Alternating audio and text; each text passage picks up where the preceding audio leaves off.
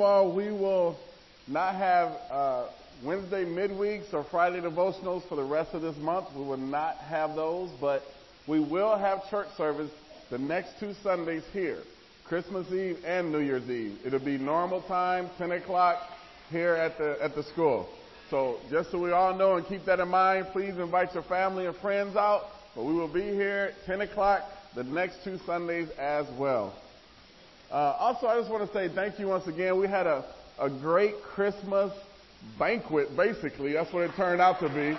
Uh, it wasn't just a potluck. I mean, there was some, there was so much food. It was so many people. It was so much fun uh, being together last Wednesday with everyone. And so I just again want to thank you for all the people that put their time and effort and energy into making the food.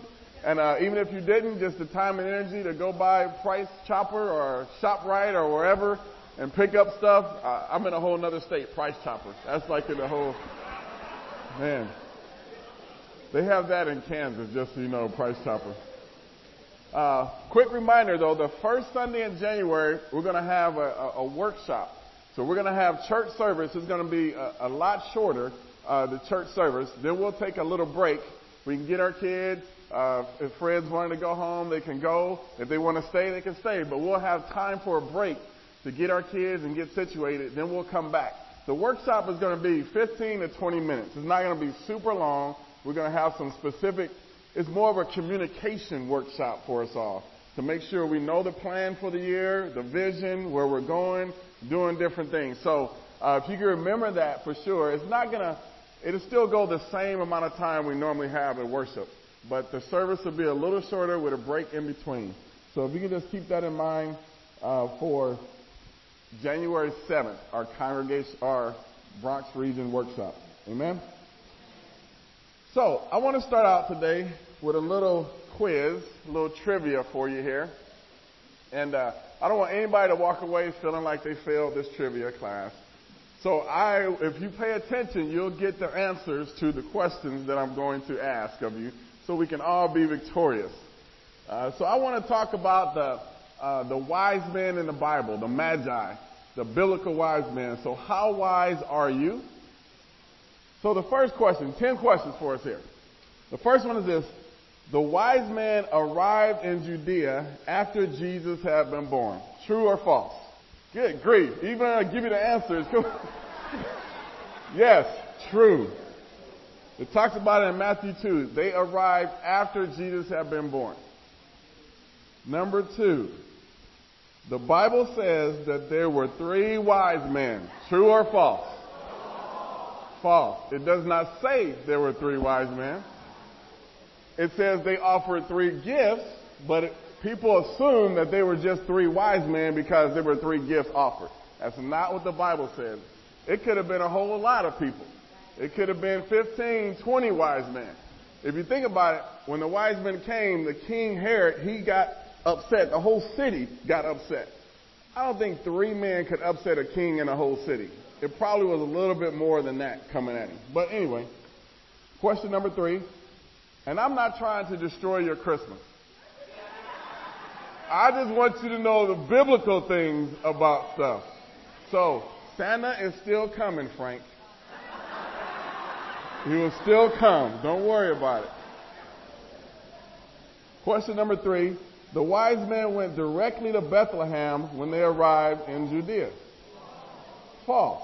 They went to Jerusalem first, and then they asked, Where is the Messiah to be born? The wise men were actually kings. Okay, y'all didn't sound too confident about that one. Look over in Psalm 72. Psalm 72. Some of these I guess I'll have to prove to you. Psalm 72, verse 10. This is a prophecy about what was to be coming of the, uh, the Messiah's birth. And in Psalm 72 verse 10 it says, the king of kings of Tarsus and of distant shores will bring tribute to him. The kings of Sheba and Seba, will present him gifts. All kings will bow down to him and all nations will serve him the, uh, the Magi were kings in their own area, and yes, they did bring a king's treasure to Jesus as he was born. Question number five. The Bible says that the wise men traveled on camels on their journey to Judea. True or false? It didn't say that. They probably did, but the Bible didn't say that. All those nativity scenes just make you think that's what the Bible says, but it does not say that. Question number six. The wise man gave three gifts to Jesus on the night of his birth. False. It did not occur on the night of his birth. You'll see what I mean in a minute. I gotta prove that one to y'all. Y'all sound like y'all was shaky on that answer. Okay. Number seven. Uh, after finding Jesus, the wise men themselves realized that Herod wanted to kill Jesus and went home another direction. No, they didn't realize it themselves.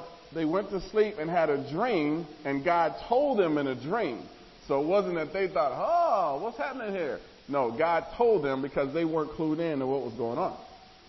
Number eight, the biblical text hints that Jesus may have been as old as two when the wise man found him. True. Okay, y'all know. Y'all, y'all a little confused on that one.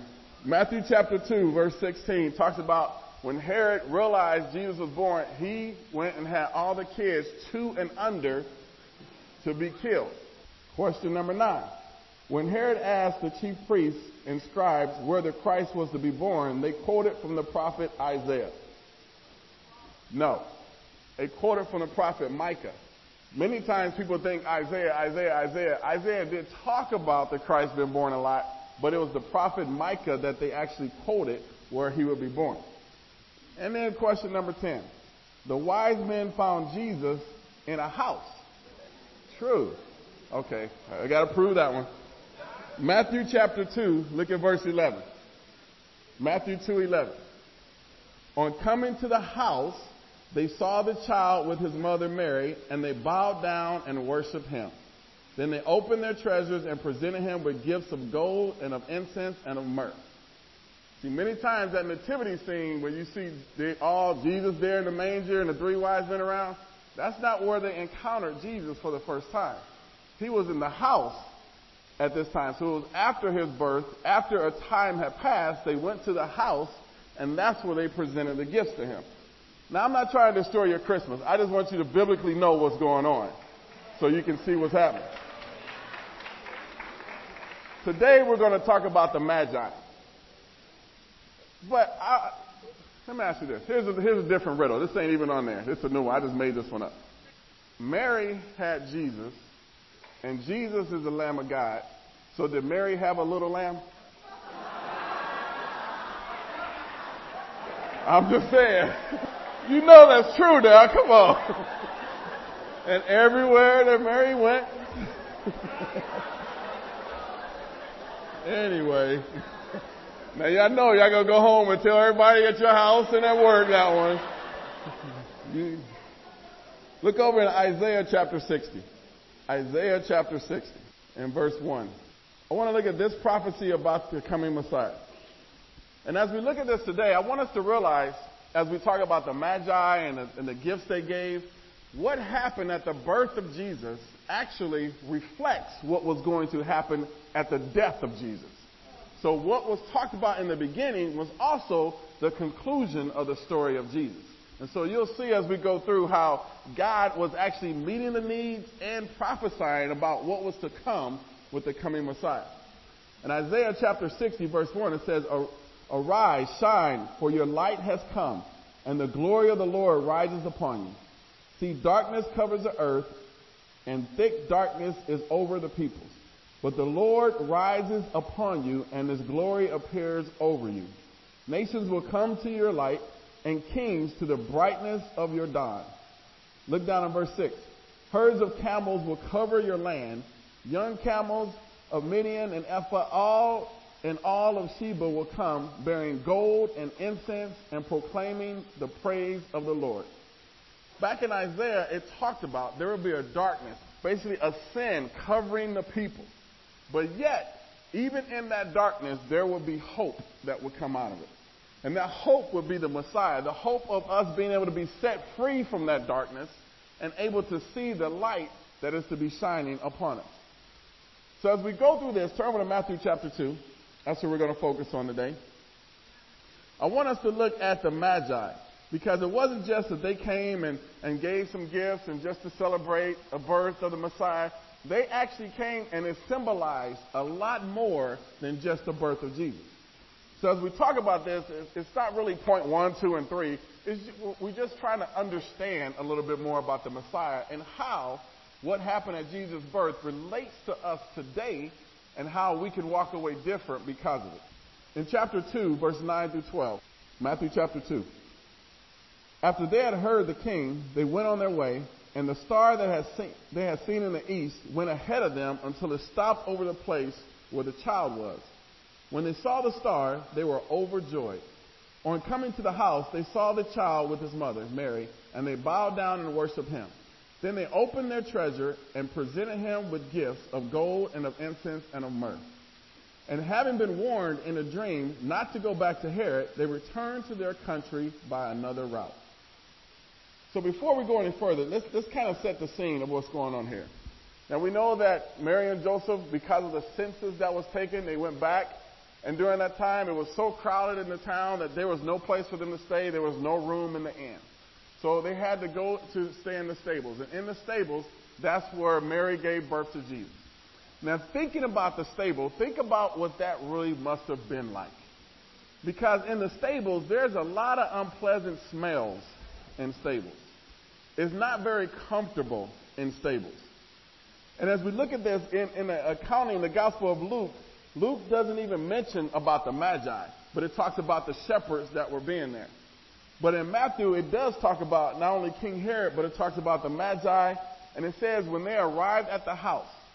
So basically, Jesus being born in the stable, it wasn't just then that the Magi arrived. It was a short time later, even after they had moved from the stable into a house. So here's the King of Kings, the Lord of Lords, being born in a stable, and now the Magi arrive and they're staying in a house, probably a rented house. And we look at this and we think, man, is this really how a king should be born? We look at this and think, I, I can't understand how the Son of God will be born in a lowly situation like this. The point is this. We have a story of a king who had very humble beginnings. Many times we, we feel, and especially in this generation, so many people feel entitled to different things. Here's the Lord of Lords, the King of Kings, being born in a smelly, nasty stable, living in a rented house with his mom and dad. I mean, all these things are going on. But yet, we need to understand, even though he was thrown a curveball in his life, God can do incredible things with low situations. And this is what we must remember. He is the King of kings, the Lord of lords. But yet, when the Magi, when the other kings came, it says in verse 11, 11 that they fell and worshiped him. Now, you know, that really must have amazed Mary in so many ways.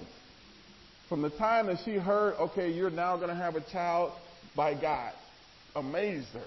And now here's these kings coming and bowing down before her and her child, amazed her. And the Bible says she treasured all these things in her heart. It's important for us to realize that when Jesus started out, he had very humble beginnings. Now, at the same time, they presented treasures to Jesus. And this is important to understand. Even in the songs that we sing, you know, the first Noel, you know, the wise man presented Jesus with gold, myrrh, and frankincense. It wasn't just a singular thing. It wasn't say, oh, here's a, a piece of gold or like the, the here's a couple of them, you know, or here's a stick of incense. It says they opened their treasure chest. It opened treasures for him. You can imagine how many treasure chests they must have carried on their camels as they were searching for the king. Once they found them, they presented, these are kings now, not just, you know, working people. These were kings who took their treasure and presented to him. And as Mary and Joseph are standing there, I'm sure they were thinking, boy, this is going to go a long way. You know what's amazing? Is that God took care of Mary and Joseph from the beginning. So many times we lose faith, we get worried, we struggle. I appreciate what Larry shared in this contribution today. You know what? He just wanted to make sure his wife was happy. even though he didn't know where the funds were coming from. But what happened? God had already prepared a promotion for him before the event even occurred. So many times, God already has blessings waiting for us. He's just waiting for us to be faithful enough to step out on those things. I say it so many times. You think about it. If Judas had just hung on for three more days, he would have saw the greatest miracle ever. He could have went and sat by a rock and fasted for three days, and he still would have been blessed in a tremendous way. So many times we give up instead of just holding on, holding on and waiting. God has it already planned out for us. If we would just trust in Him and what's going on. But too many times we don't trust unless we can control it. Unless we can have something to do with it, we don't trust it. It's important for us to see, even at the birth of Christ, God had a plan to take care of not just Jesus, but his family as well. And this is important for us to see. So they got treasure upon treasure. Now, let's talk about those actual gifts because they symbolize something very important. Look at Isaiah chapter 9. We're going to come back to Matthew, but Isaiah chapter 9, in verse 6 and 7. For to us a child is born, to us a son is given, and the government will be on his shoulders, and he will be called Wonderful Counselor, Mighty God, Everlasting Father, Prince of Peace. Of the increase of his government and peace there will be no end. He will reign on David's throne and over his kingdom, establishing and upholding it with justice and righteousness from that time on and forever. The zeal of the Lord Almighty will accomplish this. You know, the, one of the things they presented baby Jesus was gold. And this gold represents kingship. It represents his kingdom. And this is important for us to understand because Jesus, he had the power and the ability to reign forever. And many times throughout the Bible, throughout the Gospels, he talks about it. It says he had the power in Matthew 25, he had the power to grant life and to take it away. He had the power to lay down his own life and to pick it up again. Jesus has the power of life. Jesus was God in the flesh. It talks about it in John chapter 1. God in the flesh. He is the exact representation of God. So if you ever wonder, what does God think about this? What would God say in this situation? Look and see what Jesus did because what Jesus did is the exact thing God would do. It is important for us to realize who Jesus really was. It says he was the King of Kings, talks about in Revelation 19, having all power and authority, yet he humbled himself and became a servant. And let me talk to us for a minute here. Because not many of us enjoy being a servant. This is somebody that left heaven and came down to be a servant. How serving are you going to be this Christmas season? Think about it. All the teens that are in here, how serving are you? How grateful are you for the many things your parents are going to give you or have given you for your birthday yesterday? I'm not saying who, but my daughter turned 19 yesterday. How grateful. You say, well, I say I love you. Okay, how clean is your room? I'm sorry, I'm making it personal now. I'm starting to get on. Okay. Sorry about that. But you know, many times, let's just be real. We say we love God. How obedient are we to God? Well, I believe in God. Oh, Lord, help me. Whenever there's a problem, we get quick with it. Oh, Lord, help me, Jesus, Lord, help me, Lord, help me, Lord, help me, Jesus, help me, Lord. You know what? Even the demons believe there's a God and shudder. But you know what else? Every time Jesus told the demons something, they immediately obeyed. Are the demons more obedient than you are? You got to ask ourselves.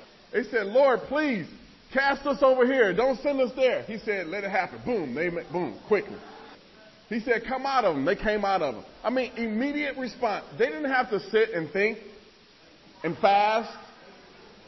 They immediately obeyed. So if we're to say Jesus is Lord, how quick is our obedience to God? Do we have to have people ask us, are you reading your Bible? Are you praying? Listen, if you're visiting with us today, this is the standard for the church. Everybody needs to read and pray on their own daily. We don't want it to just be a feel good, emotional thing and everybody, woo, I felt the Spirit today. You need to walk out of here feeling the Spirit and obeying the Spirit. The gold that they represented shows the kingship of Jesus Christ.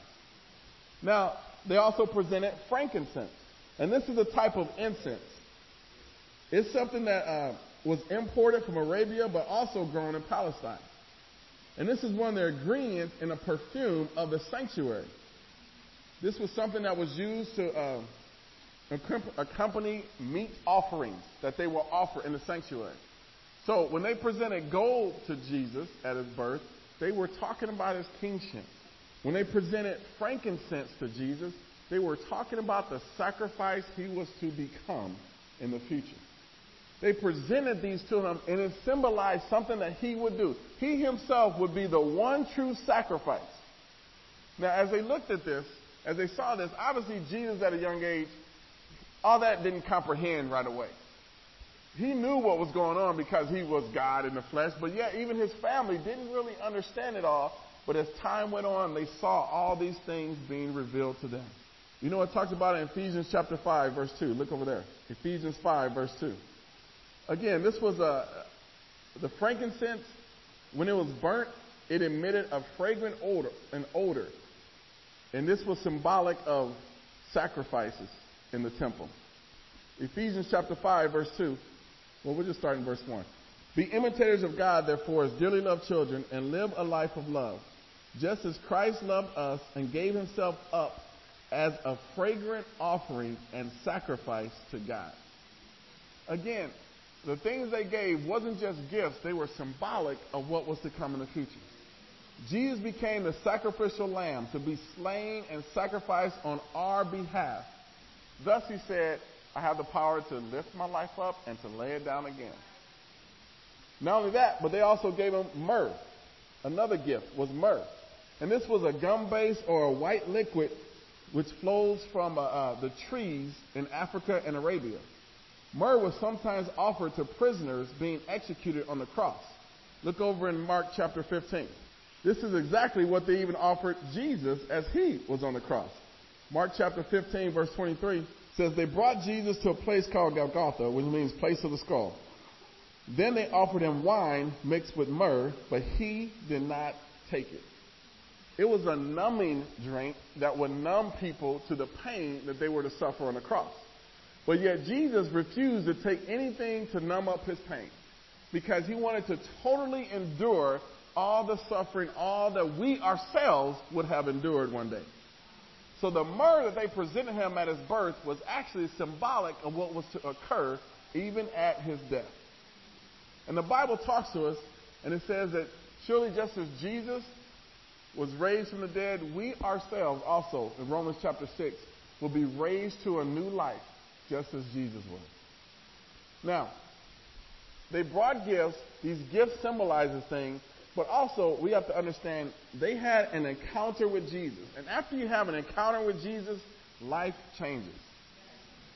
First of all, we learned earlier that the Magi stood in the presence of Jesus, and we read how they fell down and worshiped him in Matthew 2, verse 11. It says they fell down and worshiped him.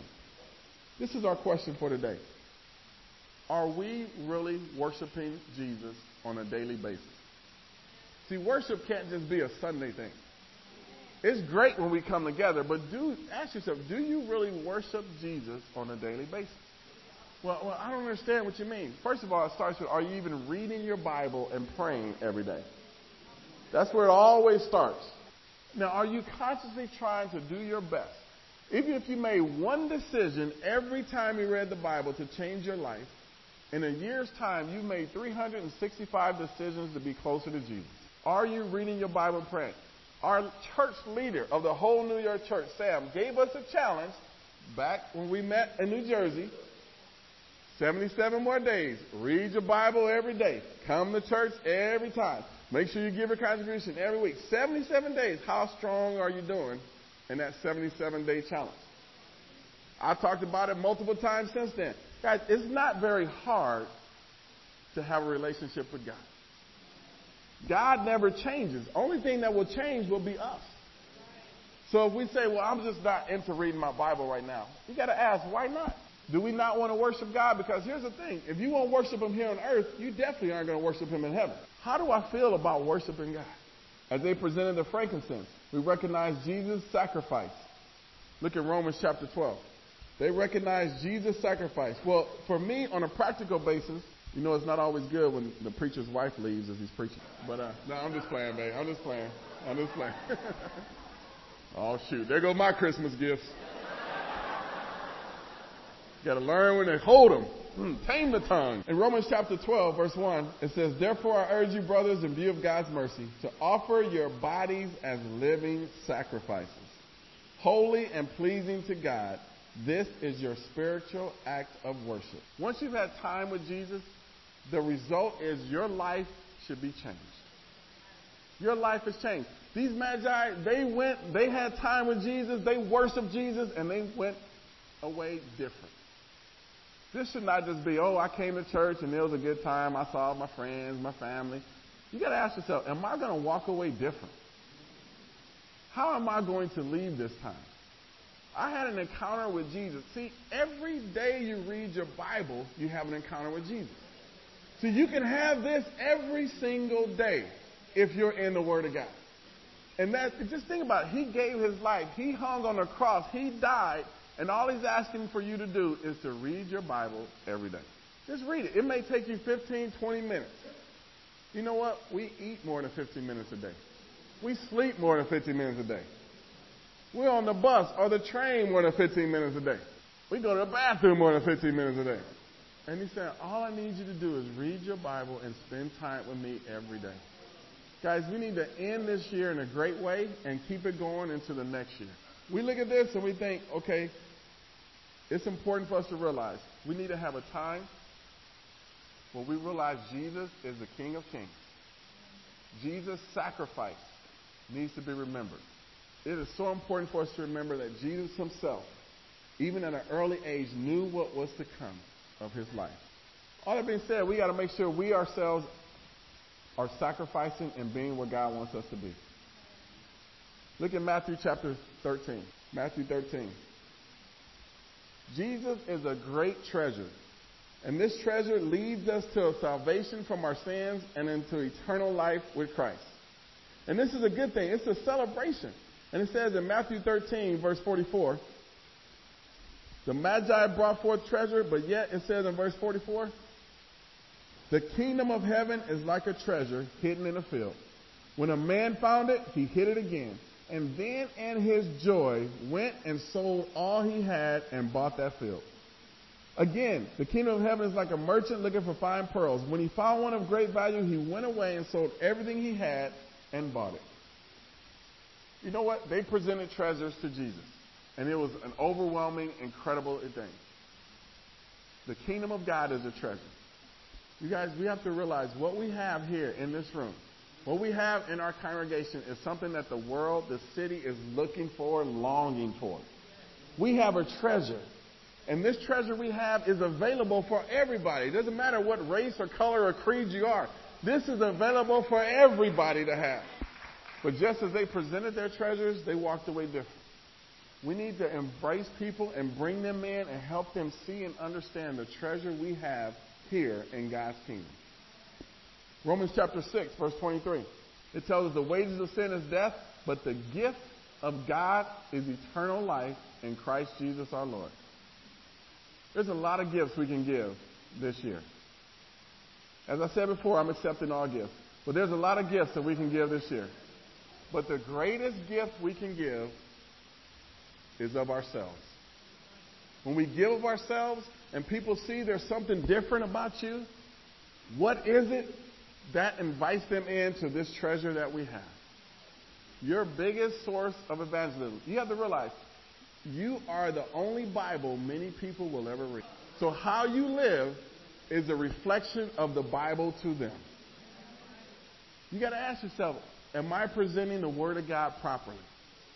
Am I presenting the Word of God in a fashion that people will be interested in finding out more about it? Our lives show what we believe. So the question for us is, am I going to walk away different today? Is this just going to be another holiday season for me, or is this going to be a, a season that I really embrace? You know what? I need to commit myself to Jesus. If you're visiting here with us today, maybe you're saying, you know what? I don't even know what this church is all about, but I want to find out a little bit more. Let me tell you, what we do is we study the Bible. We have a lot of different Bible discussion groups all over the city. And what we do, we sit down and study the Bible with people. Because it's important to know what the Bible says. We can hear something, watch it on TV so many times, we actually believe it. But it may not be what the Bible says. So now every time y'all walk around, y'all can look at that nativity scene. Was it, oh, wise men wasn't really there. The Magi, what, they wasn't there. They didn't come till a year and a half later. Now we don't go blast people on that. Oh, this is a lie. No, Go ahead and look at the nativity scene. Go along with it. But the fact of the matter is, we need to know what the Bible says when it comes to our salvation. Because that's not something we can just look at from a distance. So we study the Bible. We make sure we're living the way God wants us to live. So I want to encourage you. Let the greatest gift you give this year be people looking at your life and you introducing them to Jesus Christ. You say, I don't have any money. I don't have a lot of time. But you have yourself. Give of yourself. Let people see that and let the true gift of Jesus Christ come into the season. I love you. To God be the glory. Amen.